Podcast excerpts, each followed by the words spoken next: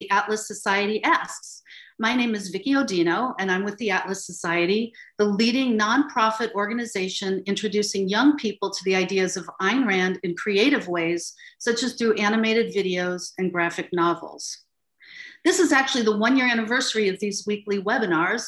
And normally I'm producing these behind the scenes, but today I have the opportunity in front of the camera to host an incredible panel discussion.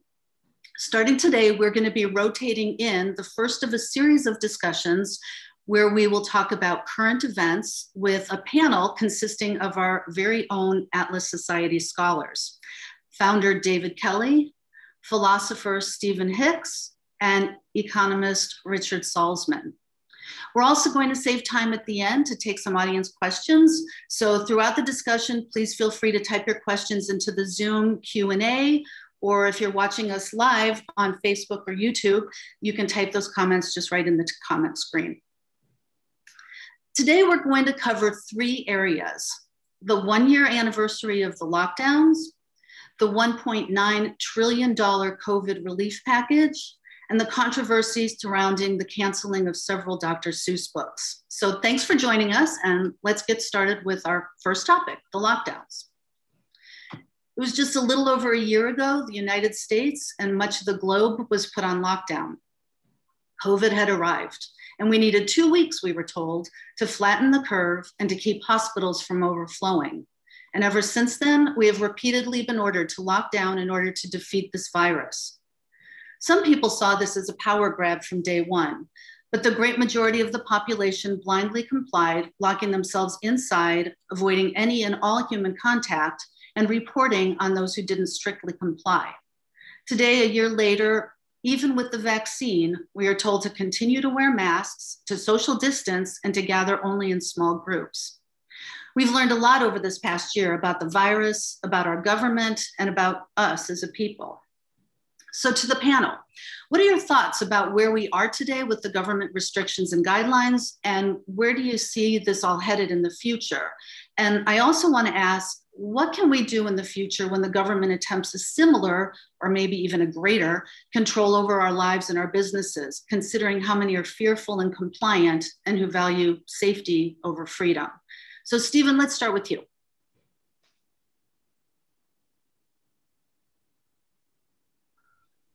Yeah, I, I like very much uh, the, the idea of this uh, panel discussion. Uh, normally, uh, we at the Atlas Society, we're taking the long view and uh, thinking about abstract philosophical principles and, and, and the big picture.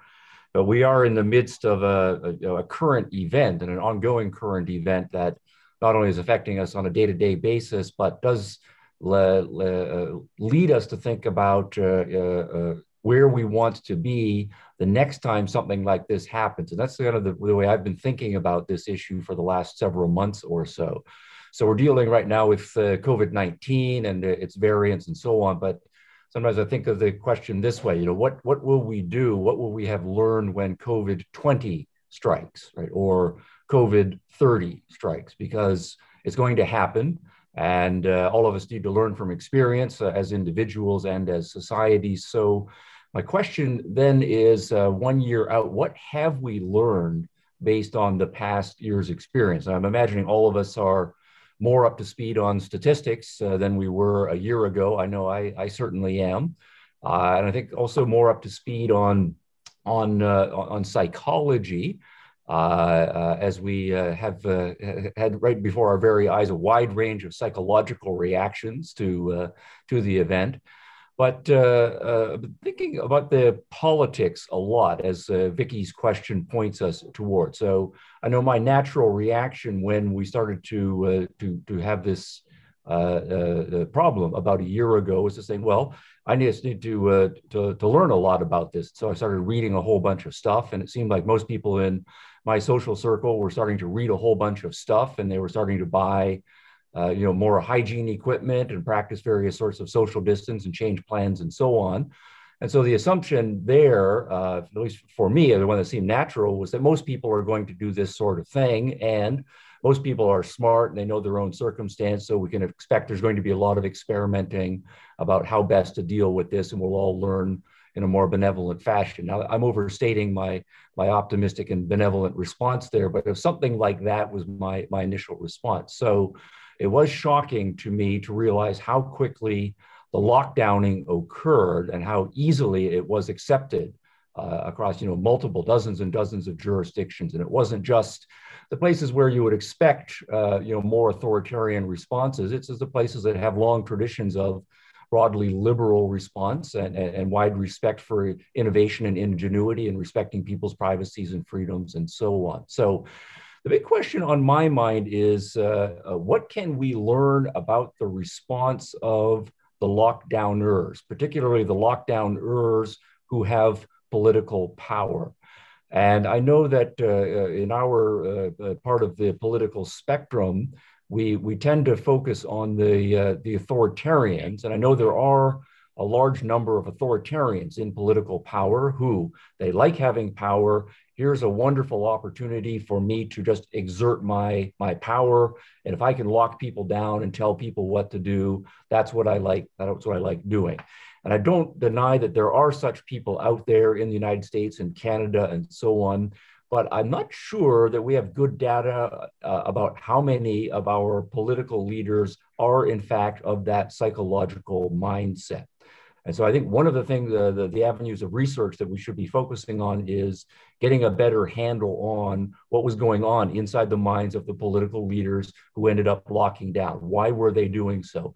And the power lusting authoritarian, I think, is only is only one type.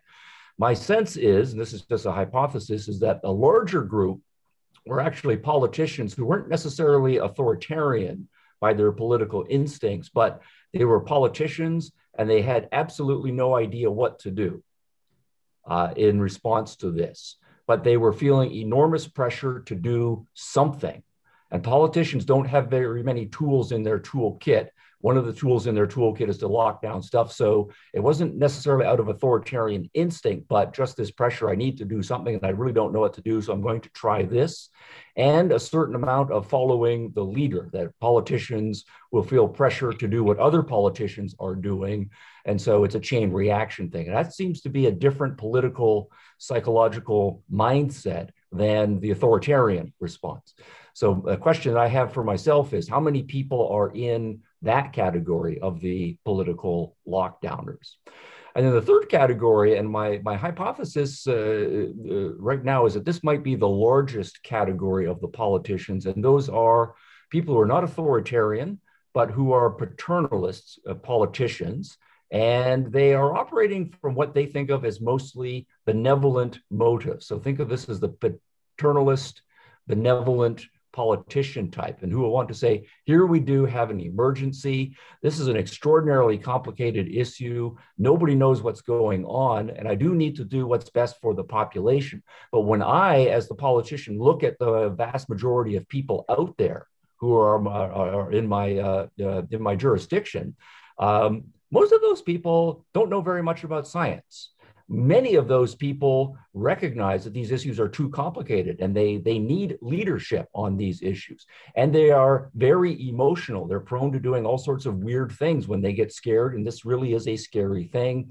And there's also a significant number of people who are my, my, my constituents who are, are irresponsible in their, their personal hygiene and other lifestyle habits and so forth. So I think of myself as a paternalistic leader, but a benevolent paternalistic leader. And I really think most people aren't in a position to act responsibly in this case for cognitive reasons, for emotional reasons, and just for reasons of their personal habit. So they need leadership. They need to be controlled and told what to do for their own good. So my hypothesis then again is how many of the politicians are in that category so that when we are thinking when COVID 20 or COVID 25 comes along, we're going to have another crop of politicians. But if we're going to have an effective, you know, liberal, libertarian, objectivist response to them, it has to be targeted against the right kind of politicians. So we have to understand them, them well. Uh, I, I one other thought here that the lockdowns, I think, were not only a supply side problem, you know, that the politicians, in effect, supplying an authoritarian response, that uh, this also was a demand side problem. And the, the uh, uh, you know, so paternalism or authoritarianism is both something that many politicians are willing to deliver, but it is also something that a significant number of people ask for and want. So I think as part of our research, I think we need better data on how many people in the populace, you know, we like to think of them as American uh, you know, or, or Western liberals, self-reliant and so forth, but a lot of people really are weak sheeple and uh, that might be a cheap shot overstatement. But when there are complicated, scary things like new viruses come along, what percentage of the population actually wants to be taken care of in some sense in that circumstance? And then that's going to then uh, uh, propose a set of challenges for us five years out, 10 years from now, how, uh, how do we need to uh, be educating people or encouraging self-responsibility so that we have fewer we the sheeple in the next generation. So I'll, with those initial response, take a pause. Richard, what do you what are your comments on that? Well, I want to I just say briefly. One, I endorse really Professor Hicks' really insightful view about paternalism having a supply and a demand side. That was actually one of the things I was going to talk about. I totally endorse that. That that is an important part of this story.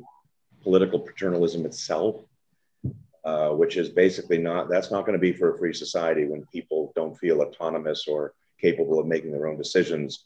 And the minute you think of paternalism, you think of infantilism. If the leaders are parents, the citizens are children. That is not a good situation. So I thought I would focus instead quickly just on two things I've noticed about this. One is epistemology and what I call safetyism, and the other one is federalism. All right. So the first one's bad news. The second one I think is actually good news. So the first thing I'm noticing is epistemologically, I like the idea that people said during the year follow the science. I'm for science. We're for science. Science is based on facts, reality, logic, studies. Now, I don't think they actually follow the science in epidemiology, but set that aside for a moment. My bigger beef is that they forgot the science of economics. They forgot the science of, they, they forgot political science. They forgot the science of psychology, all the things that um, these public health officials said, to hell with all that, to hell with the economy, to hell with political liberties, civil liberties, to hell with mental health. We're going to minimize the spread of this COVID thing. And that is just to me myopic, which is a problem in epistemology. But that's a huge issue. There's something called the precautionary principle. Dr. Kelley and I have talked about offline. I think that really has to be investigated. But one last point this is a positive point. Thank goodness the US is a federalist system, meaning the states can try their own things. And so, one thing I think might come out of this is after a year, who did it right and who did it wrong? Did Florida do it right? I think so. Did California, New York, Illinois, and others do it badly? Yes. I hope that comes out. I hope that's studied. And like Professor Hicks, I hope this is not repeated every year, especially when all this data and all this evidence is in. So I'll just stop there. Thanks, Richard. David? Uh, muted.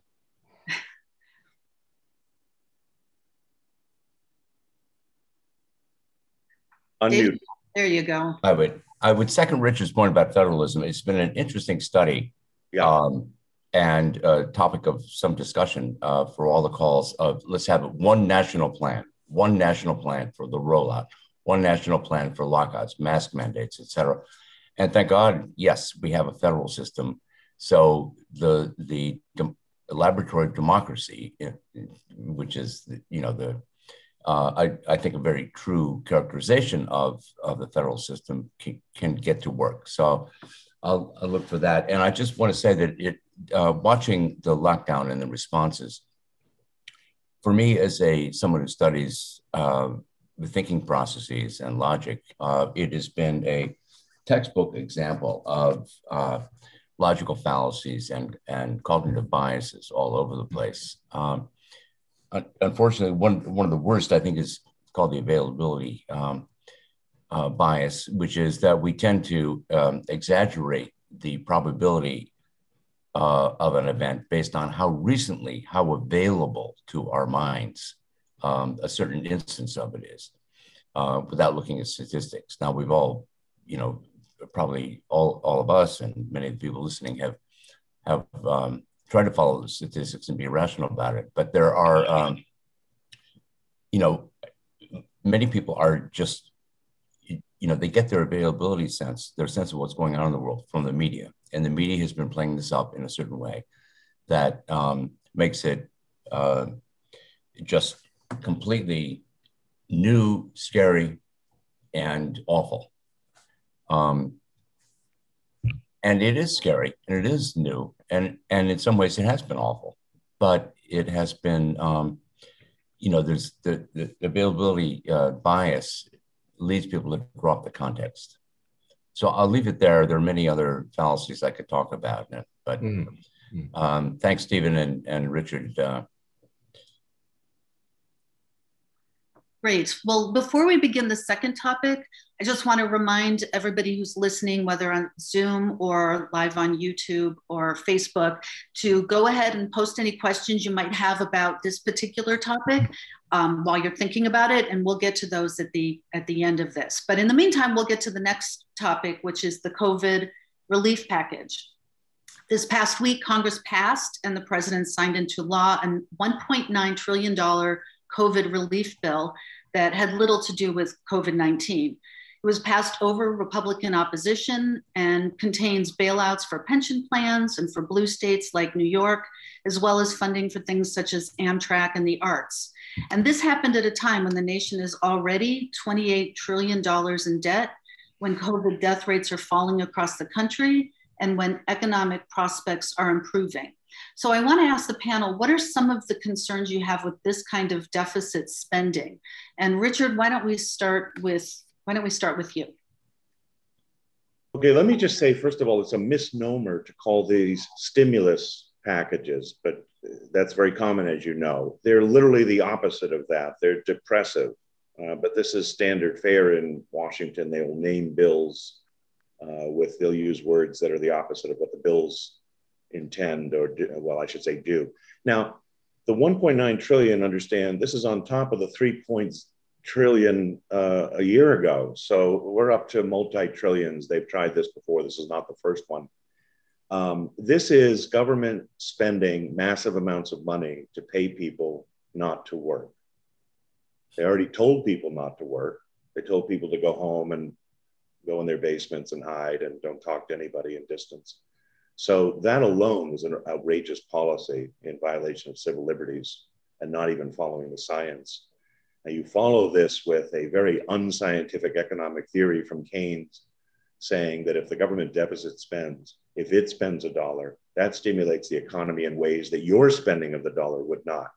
That's just nonsense. That's always been nonsense. Most of the economic profession actually recognized that it was nonsense starting in the 70s when Keynes was out of fashion. But Keynes, you know, came back strongly, Keynesian economics in 2008 during the financial crisis. So this whole, this really wasn't killed, this whole idea. It was revived and, and it's easy for politicians to love this theory because they can spend without limit. So let's be clear, if, if stimulus is supposed to be to increase the output of the economy, I mean, that's what they say, claim to be doing, right? Not stimulating destruction, it's supposed to be stimulating production. It's supposed to be stimulating economic activity. It's supposed to be putting people back to work, that kind of thing, right? That's the idea. Um, but notice it's just putting money in people's pockets, as they say, and they go and spend on things that already exist. So it's not going to stimulate production to give people money to go consume things. Point one. Point two, you cannot multiply wealth by dividing it. That's just simple math. This is a redistribution of wealth. And when you redistribute wealth, you're divvying up the wealth. So simple math, you cannot multiply wealth by dividing it.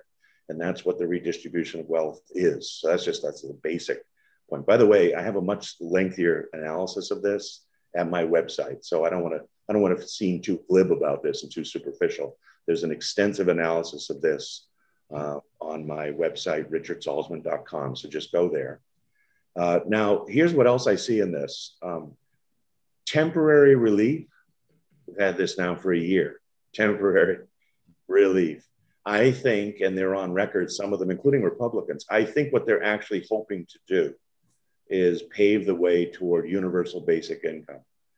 People have wanted, uh, the left has wanted this in this country for a long time. They've wanted a guaranteed government income for everybody, which to me is unjust. Uh, to give people money for no reason other than they're existing, they don't earn it, they don't deserve it, they don't even have to work for it, to me is just the essence of injustice.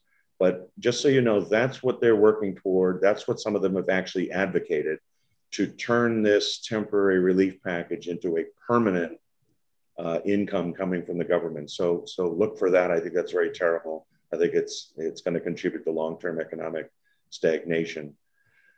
Um, last thing I'll say is something on the debt. Now, when they do this, they when they do this, when they do these quote stimulus packages, they do not tax people. Notice they don't tax you and spend it. I think it would be too obvious to them that they're taking from the left pocket and putting in the right pocket.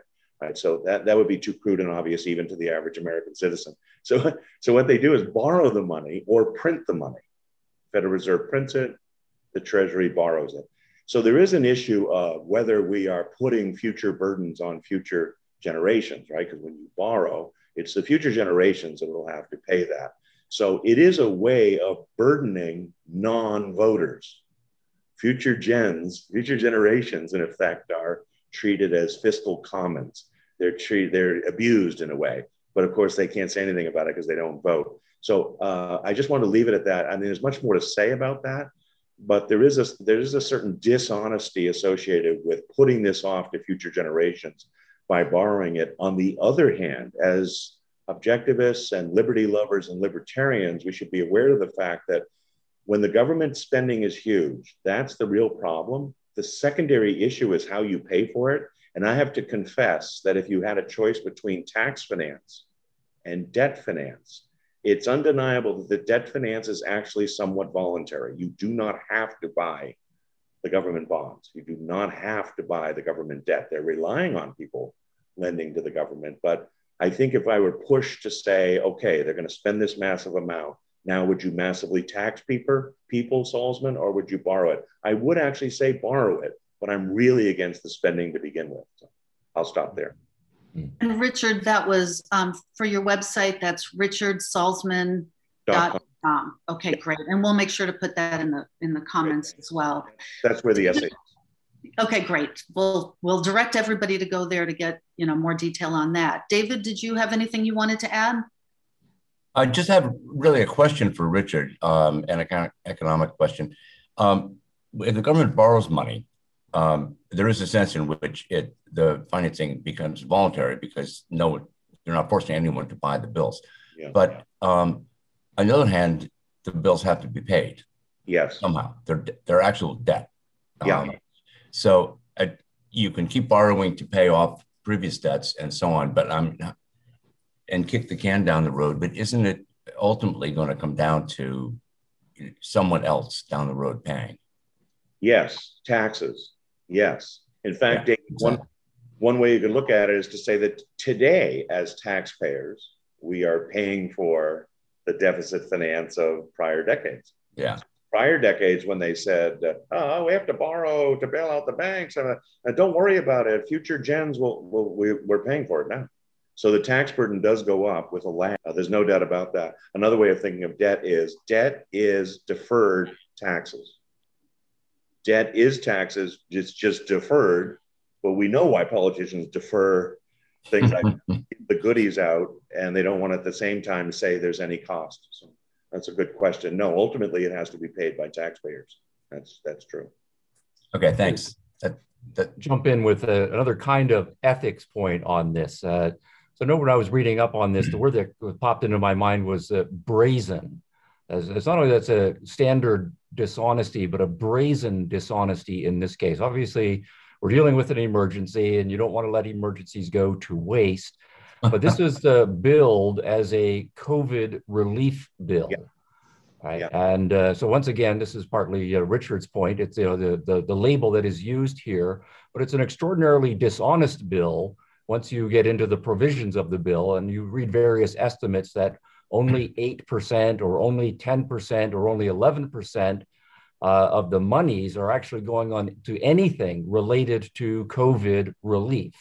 Right. Uh, now it's normal, of course, for there to be bundled stuff going into bills, and there's a certain amount of dishonesty at play in, in Washington when that happens. But this is an extraordinarily high level of bundling. And I know uh, that when I do my work in business ethics and we talk about advertising ethics, you know, if you start advertising something as orange juice, but it turns out that it has something like only 8% orange juice, you go to jail and yeah. you get shut down when you do that for the blatant dishonesty. Yeah. And here what we have is the politicians engaging in blatant dishonesty and they're not worried about it right in some sense they know that they can get away with it mm-hmm. and that strikes me as a, a, a, disturbing point about our collective political psychology right now. Thank you. And again, let me remind everybody if you have any questions on the stimulus package, no. On the COVID relief bill, no. Um, what do we call it? On the uh, tax on future generations, um, be sure to type those in and uh, we'll get to those when we're, we're finished with our final topic, which is Dr. Seuss. In hmm. the latest purging of material deemed offensive, Dr. Seuss Enterprises, the company that oversees the estate of Dr. Seuss, announced it would cease licensing and publication of six Dr. Seuss books because they, quote, portray people in ways that are hurtful and wrong, end quote. This was quickly followed by an announcement from eBay that it would also be removing these books from its sites. Of course, a private company may choose to discontinue any of their products, but I'm wondering whether we should be concerned about the bigger picture here of an often small but vocal group of people deciding what, or even who, is offensive and demanding it be removed or destroyed. Is there ever an argument for something offensive or something that might be hurtful and wrong to remain available, whether it's a book, a statue, a film, or even a person? And finally, Dr. Seuss died three decades ago. So why why now? David, what, what are your thoughts on this? Uh, yeah, let me just uh, tell you a little bit about the uh, the Seuss cancellation, so to speak. Um, there were six books dropped by um, Dr. Uh, removed from publication by Dr. Seuss Enterprises and by eBay, as, as Vicky said. Um, give you an example of what the problem was, uh, one of the books was um, uh, and to think I, that I saw it on Mulberry Street. Okay, there's a little rhyme in it that goes like this A Chinese man who eats with sticks, a big magician doing tricks. Typical Dr. Seuss sing song rhyming. Uh, but along with the um, that refrain, there's a, an illustration of an Asian man with yellow skin, a conical hat, a pigtail, um, eating rice with this with chopsticks. Uh, this was the offensive. This is why this book was removed. Um, you, you know, the incident was quickly attacked as cancel culture by people who don't share that view, uh, but just as quickly defended by, the, you know, the woke side of the equation. You know, why Seuss? Why now? As Vicky was asking. Um, honestly, I don't know why certain things rise to the top of the um, news um, cycle. Um, uh, but I would say maybe here's a hypothesis, maybe because Dr. Seuss is an icon, you know, a kid's icon. And, be, and maybe precisely because these images seem like pretty offensive, uh, pretty petty offenses at best.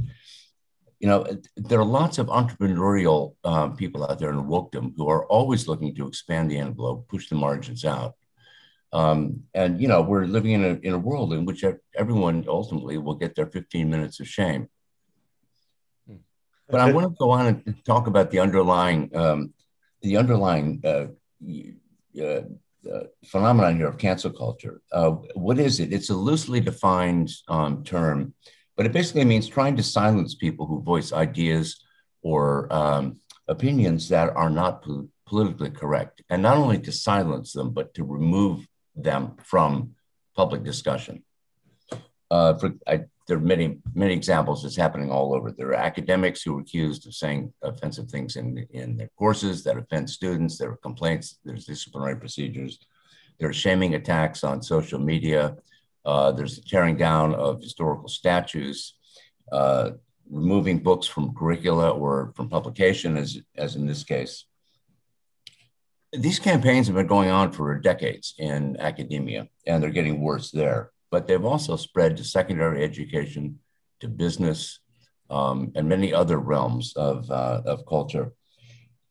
I, I want to note that it, it's worth observing that the pattern of these um, events is, um, is what Ayn Rand called the argument from intimidation. The argument, the logical structure of the argument from intimidation is you said something, proposition P. P is evil, vicious, racist, whatever. So you are evil, vicious, racist, and should not be allowed to talk anymore. Um, that's kind of the inverse of the logical fallacy of ad hominem, which is you're a bad person, therefore what you say is wrong. Um, but the, the, two tend to go hand in hand. You know, I I could go on on the logic. That's my field, but um, I want to get to the more to the substance. It's, it's very easy to parody um, and uh, parody cancel culture, and I think the Dr. Seuss example to me is was just, you know, only someone deep into it could could believe that uh, that this was a problem. But anyway, um, and it's easy to point out a lot of inconsistencies. One of my favorites was pointed out by um, someone on Real Clear Policy. I think, you know, Woodrow Wilson School just renamed. Uh, sorry, the Princeton just renamed the Woodrow Wilson School for International Affairs something else because Woodrow Wilson was a uh, racist. He was also the guy who lobbied for and implemented the income tax. But I don't think I've heard anyone on the left suggesting that we get rid of the income tax. um, but in any case, that is itself a, a kind of ad hominem. So I'm, I won't pursue it further. I want to get to the issues. Um, people who defend cancel culture uh, tend to use one of two arguments, and I think it's worth uh, uh, looking a little into these. um, the first argument is, um, uh, you know, as Vicki pointed out, that things that are labeled as cancellation often are do not involve government coercion or censorship, literally. They involve uh, private entities like the Dr. Seuss Enterprises um, or the social media platforms, which are privately owned and so forth. Um, as, as kind of an unexpected argument from the left, who, who are not known as, as great advocates of private property and freedom of contract. But um, in any case, the, the goal, quite apart from or independently of uh, uh, government action, censorship, I think is to, to create, and I mean, very clearly is to create a kind of stigma surrounding certain ideas. Uh, John Stuart Mill, in his wonderful book on liberty, um, wrote about this in talking about the freedom of opinion and speech. when, you know, he pointed out, and this is the mid- middle of the 19th century, he was pointing out, well, we, you know, we don't burn religious heretics at the stake anymore. Okay, they can, they're safe from that. But there is a stigma that leads people, um, as he put it, the, um, the most inquiring uh, intellects find it in their advisable to keep their opinions to themselves rather than risking public opprobrium. Now, as an objectivist who believes strongly in independence, you know, when I first read that years and years ago, I thought, well, come on, stand up for yourself. And I still believe that. But there is a point when, um, you know, the, the overwhelming tide of a stigma um, and social opprobrium uh, does have an impact on people. And it's very clear that this is happening. Many surveys um, indicate that the fear of speaking up pervades academia, uh, academia, especially on the part of students. And interestingly, what I've seen is that students are more afraid of blowback from other students than they are from their teachers, even. Um, it has spread to um, secondary, primary, and secondary schools. Um, Bari Weiss, uh, a journalist who was herself kind of a refugee from the New York Times, uh, in effect canceled, um, had an interesting article on the fear that parents at, in wealthy districts, um, the fear that they have about the woke curriculum that is being introduced to their students at top prep schools. And they're gathering secretly and anonymously because they don't want to rock the boat of their kids. I mean, this is shocking. These are people who are highly successful, have the money to pay $50,000 a year for the kids in, in uh, prep school. So there is this stigma, and that is what uh, I, it's not equivalent to coercion Um, but it is a cultural factor that has accelerated, and it is an example of what Rand called the argument from intimidation. So anyway, the second argument, the first argument is about it's all private, so you can't complain. The second argument is that, um, well, cancel culture is really just about holding people accountable for what they say and what they've done. There was a, a recent example of um, the actress uh, Gina Carano, who who was fired from the Disney um, uh, The Mandalorian show because of tweets she's she uh, thinks she tweeted that were reflected a conservative um, social outlook, and uh, so there was a, there was an uproar with this, um, and but people on the left, and I, one particular example um, said, you know, and, and this is worth. I'm going to read this out because it's worth thinking what the, what the, this is John uh, Pavlovitz.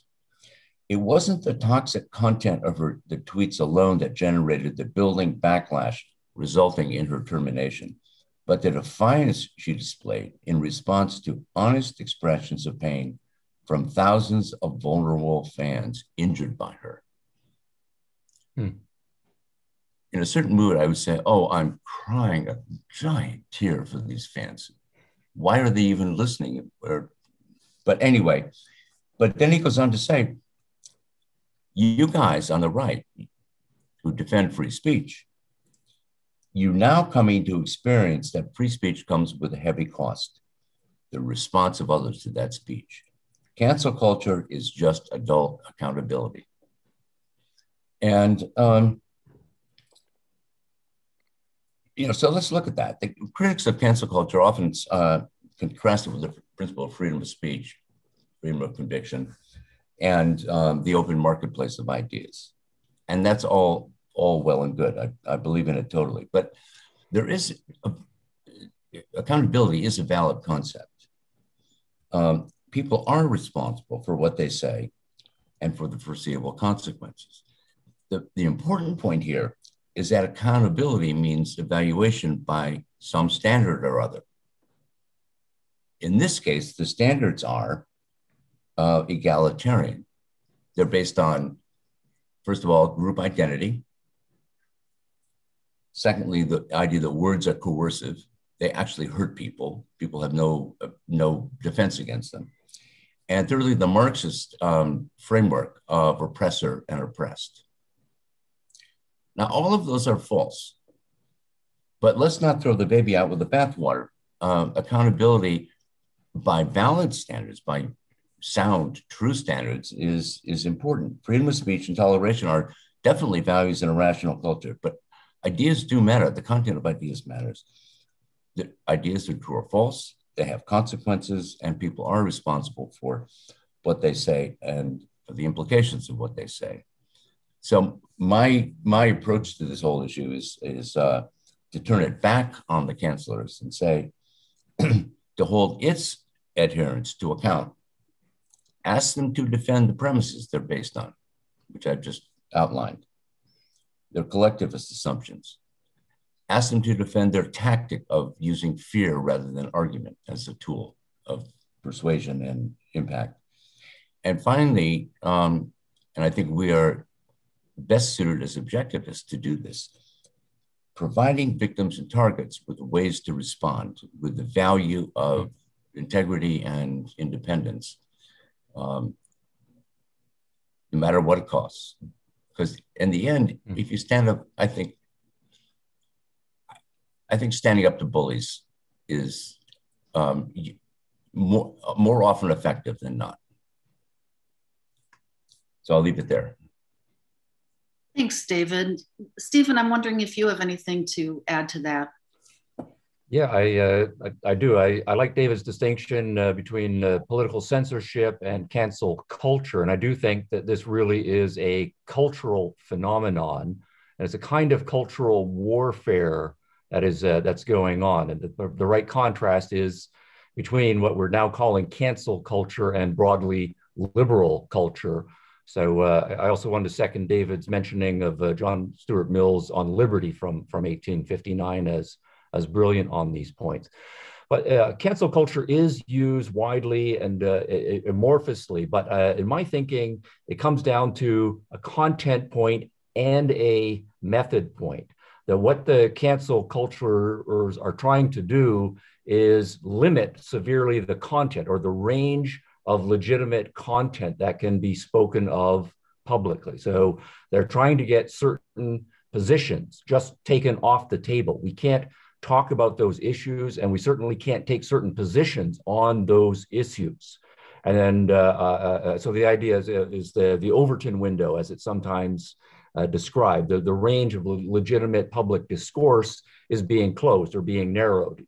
And we know ultimately, you know, as David was pointing out, there's a range of positions and a range of, uh, of topics that one can talk that, that one can talk about and the positions that one can announce. That's the, the ultimate goal. Now that's the, the content side, but there also is the method side uh, that rather than this being matters of open discussion, toleration, argumentation, and so forth, it is explicitly the use of intimidation, the, uh, the generating of fear in people of various kinds of social consequences in order to get people to stifle themselves and take themselves out of the debate or certainly not to, not to, uh, to do their expression. So I think culture a, a, a, a, cancel culture is contrasted to liberal culture in two dimensions. And we have to fight for that liberal culture. What that typically means is if you have a liberal culture, the, you know, the assumption is that people are going to think for themselves. And since life is complicated, the world is complicated, there's going to be lots and lots of opinions out there that people are going to, uh, going to adopt. And that's kind of your social baseline. You go into it expecting a great diversity of opinions and viewpoints being out there. That's the first thing that the cancel culture is, is, uh, is attacking. Uh, you, you're not allowed to have a wide range of opinions. And the second thing is, as part of liberal culture, is yeah, that when we're interacting with each other on intellectual matters or cultural matters, we have to do so ultimately voluntarily and peacefully. And that then is to say, if I don't like what you're saying, I've got a range of tools at my disposal from walking away from you and not engaging with you, or just putting up with you and tolerating you. Or if I am going to engage with you when we disagree, I'm going to uh, argue with you uh, using all of the proper standards of argument and, and and what we do find when cancel culture is that all of the legitimate issues of tolerance, they are becoming intolerant. That's off the board. You're, we're just not going to tolerate. And we're not only uh, not going to tolerate, we're not going to argue with you. We're legitimately going to use intimidation, ad hominem, appeals to authority, uh, appeals to majority and so forth, all of the things that we know are illegitimate tactics. And we're going to just try to intimidate people in soft, coercive ways. So, on both content and method, uh, it's liberal culture versus cancel culture. And uh, the, the strategists of this movement know exactly what they are doing. Well, Richard, we've got a couple of minutes. If you want to squeeze in something really fast, go right ahead. I realize we only have two minutes, Vicki. So I, I, just wanted to tie it back to COVID, believe it or not. I think mm. of it this way I think of the two main ways, at least psychologically, to control people, uh, to lord it over them, is fear and guilt. Mm. Uh, guilt, you could say, was like shame. I did, by the way, David, 15 minutes of shame. That's just hilarious because it reminds me. That's a good line. Minutes of fame, which was, I forget who said that. Um, so COVID, COVID generates fear, right? But also shaming. Are you wearing your mask? Are you social distancing? And um, cancel culture is definitely full of shaming, guilt. So I think it is part of a piece. I just wanted to integrate it back into COVID. I think these are related. I think there's a real movement in this otherwise seemingly liberal culture toward massive illiberalism. And so fear and guilt, if you see it arising, I think is uh, that's the motive, not to get too much into the motive. How funny that three or four years ago, people were worried about schoolyard bullying of kids, remember? Physical bullying. Yes, I'm glad that was a movement, but now we have intellectual bullying. Now we have psychological bullying. Now we have adults bullying each other online and things like that. So I think it's an assault on free speech. I think it's an attempt to uh, squelch free thought. I, I actually endorse Dr. Kelley's view that, hey, let's remember some people do really say nasty, vile things. Call them out on it. And that's okay. but the, some of these things are getting so petty that you wonder whether really what they're trying to do is get rid of vile premises and comments. The last thing I'll say on a positive note, if you really think you're being unfairly um, canceled, I have seen a very positive reaction. You know, a reaction to a boycott is a boycott. You know, this happened with Goya Beans. The Goya Beans mm-hmm. guy you know, endorsed Trump or something like that. So they tried to cancel him. Well, then people ran out and bought Goya beans. it, you could use the very thing where they say where they isolate you and try to humiliate you. If you if you think it's a decent person and you want to come back, there, there are options of doing that. It happened with Chick Fil A. It happened with other things. So there's ways to counter this too, but it requires courage, real real courage. Hmm. Thanks, Richard. Welcome. We'll go ahead and open this up to questions. Um, again, I just want to remind everybody if you're on Zoom, you can put your questions in the Q&A. If you are watching live on Facebook or YouTube, just type them into the comment stream and we'll get to as many of those as we can. The first question is from Victor Snyder off of YouTube. And Victor asks, and I think this is really available to anybody, how can I trust the science when officials willfully lie about the facts and even worse, hide public records? Yeah. Uh, well, I, I would say uh, with the internet, uh, we do have the basic science available to most of us. And uh, so we can go to the, the journal websites, and the, they're almost all publicly available, including abstracts.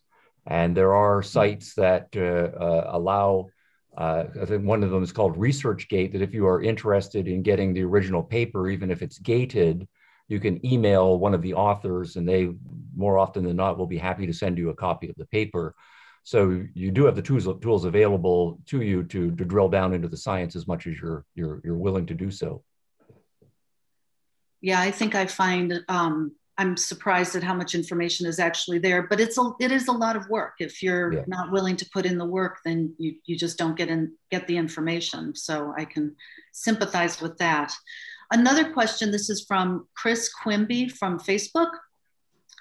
And Chris asks, is COVID not the flu? What is different about COVID compared to SARS, swine, H1N1? Was the political response elevated and more authoritative this time to hurt a conservative administration fighting government dependency? Richard, what do you think? Uh, my inclination is to say yes. I know there is a difference between COVID and the flu, uh, you know, from an epidemiological standpoint, I'm not a scientist, but I've read enough to know that that's true. On the other hand, the actual lethality, the death rate, is not substantially different. It's higher, but it's not substantially higher.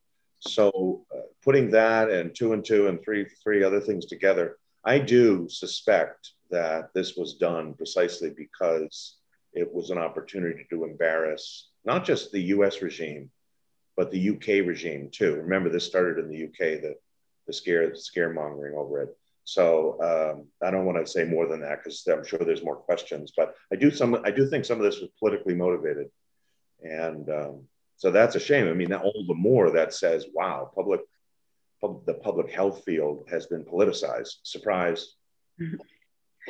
Well, that leads me actually, somebody just asked on Zoom, and um, I'm going to ask each of you to maybe answer this one. What are your top three sources for info and analysis about one, COVID 19, and two, the pandemic policy? So, David, why don't I start with you, and then we'll go to Stephen and Richard. And if you don't have three, you know, one or two, it's fine.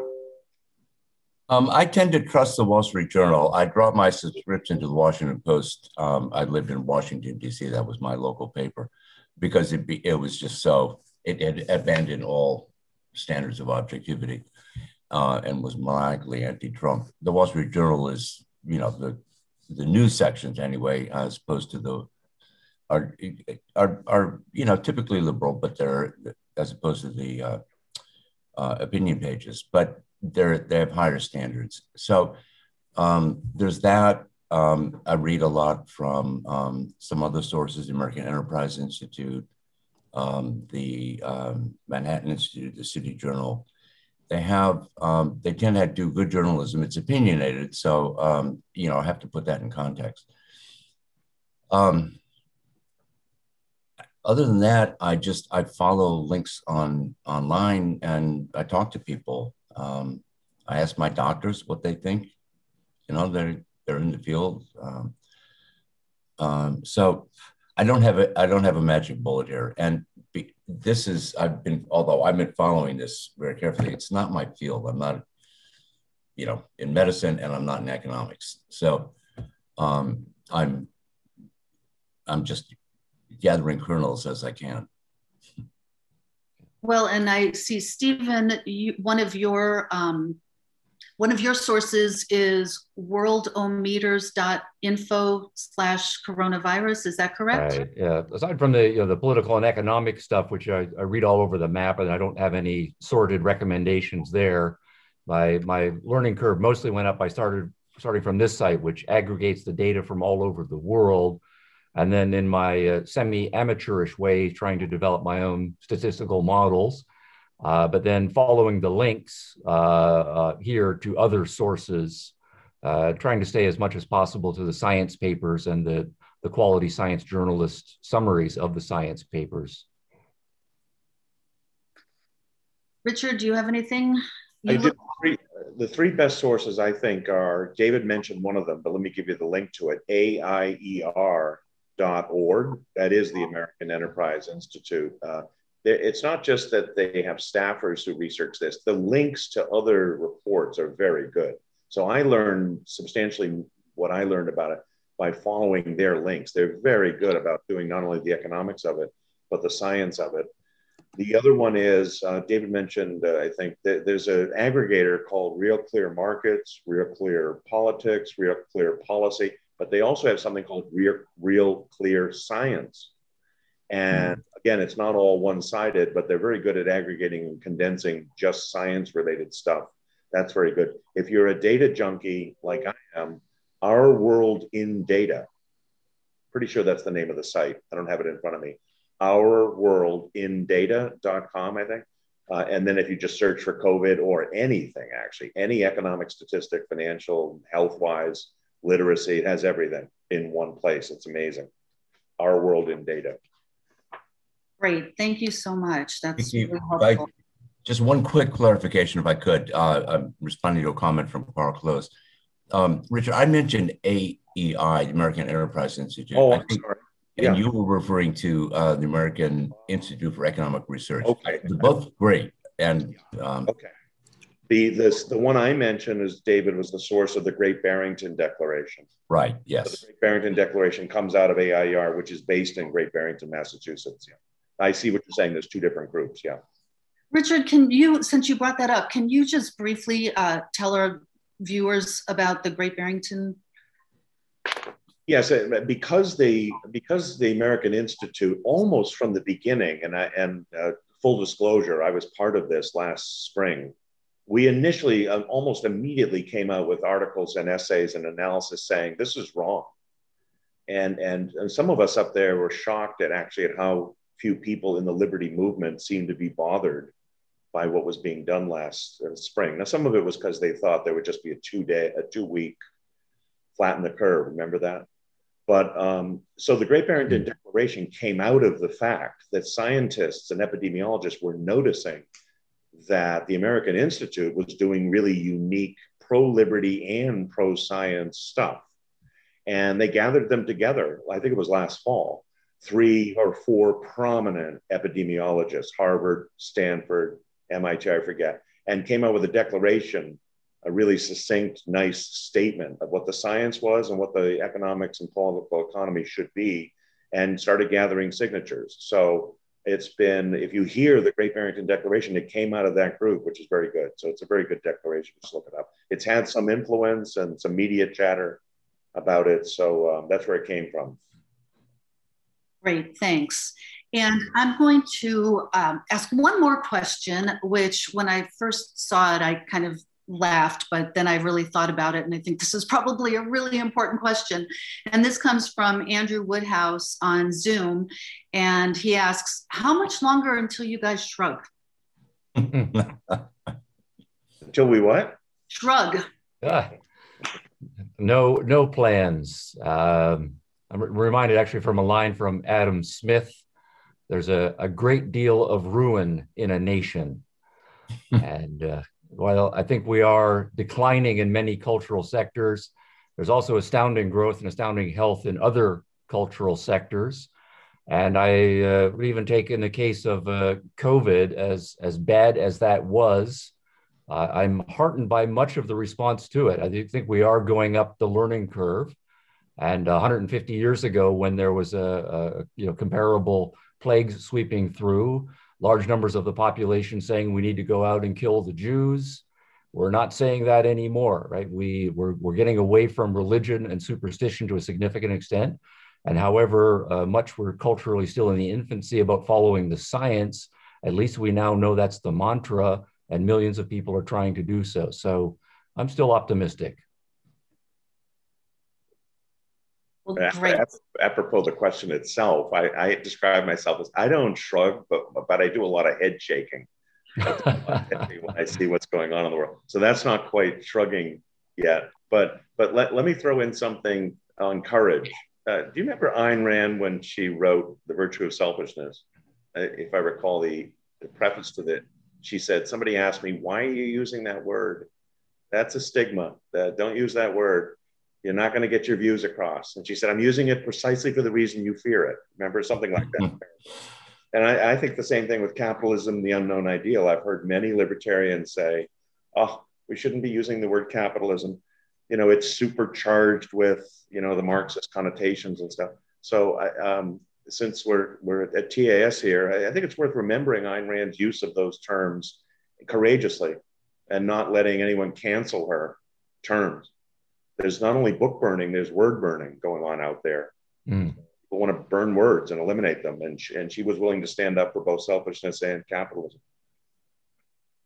So well, we can do the same. You're here. So um, much, Stephen, David, Richard, and thank all of you for joining us today. Again, I'm Vicki Odino, and if you enjoyed this video or any of our other material, please consider making a tax-deductible donation at atlassociety.org. And also, please be sure to turn it, tune in next week when Jose Cordeiro, the author of The Death of Death, will be our guest for the next episode of the Atlas Society Asks. Have a great rest of the day. Thanks. Thanks, Thank you. Thanks, Vicki. Thanks, Vicki. All right, well done.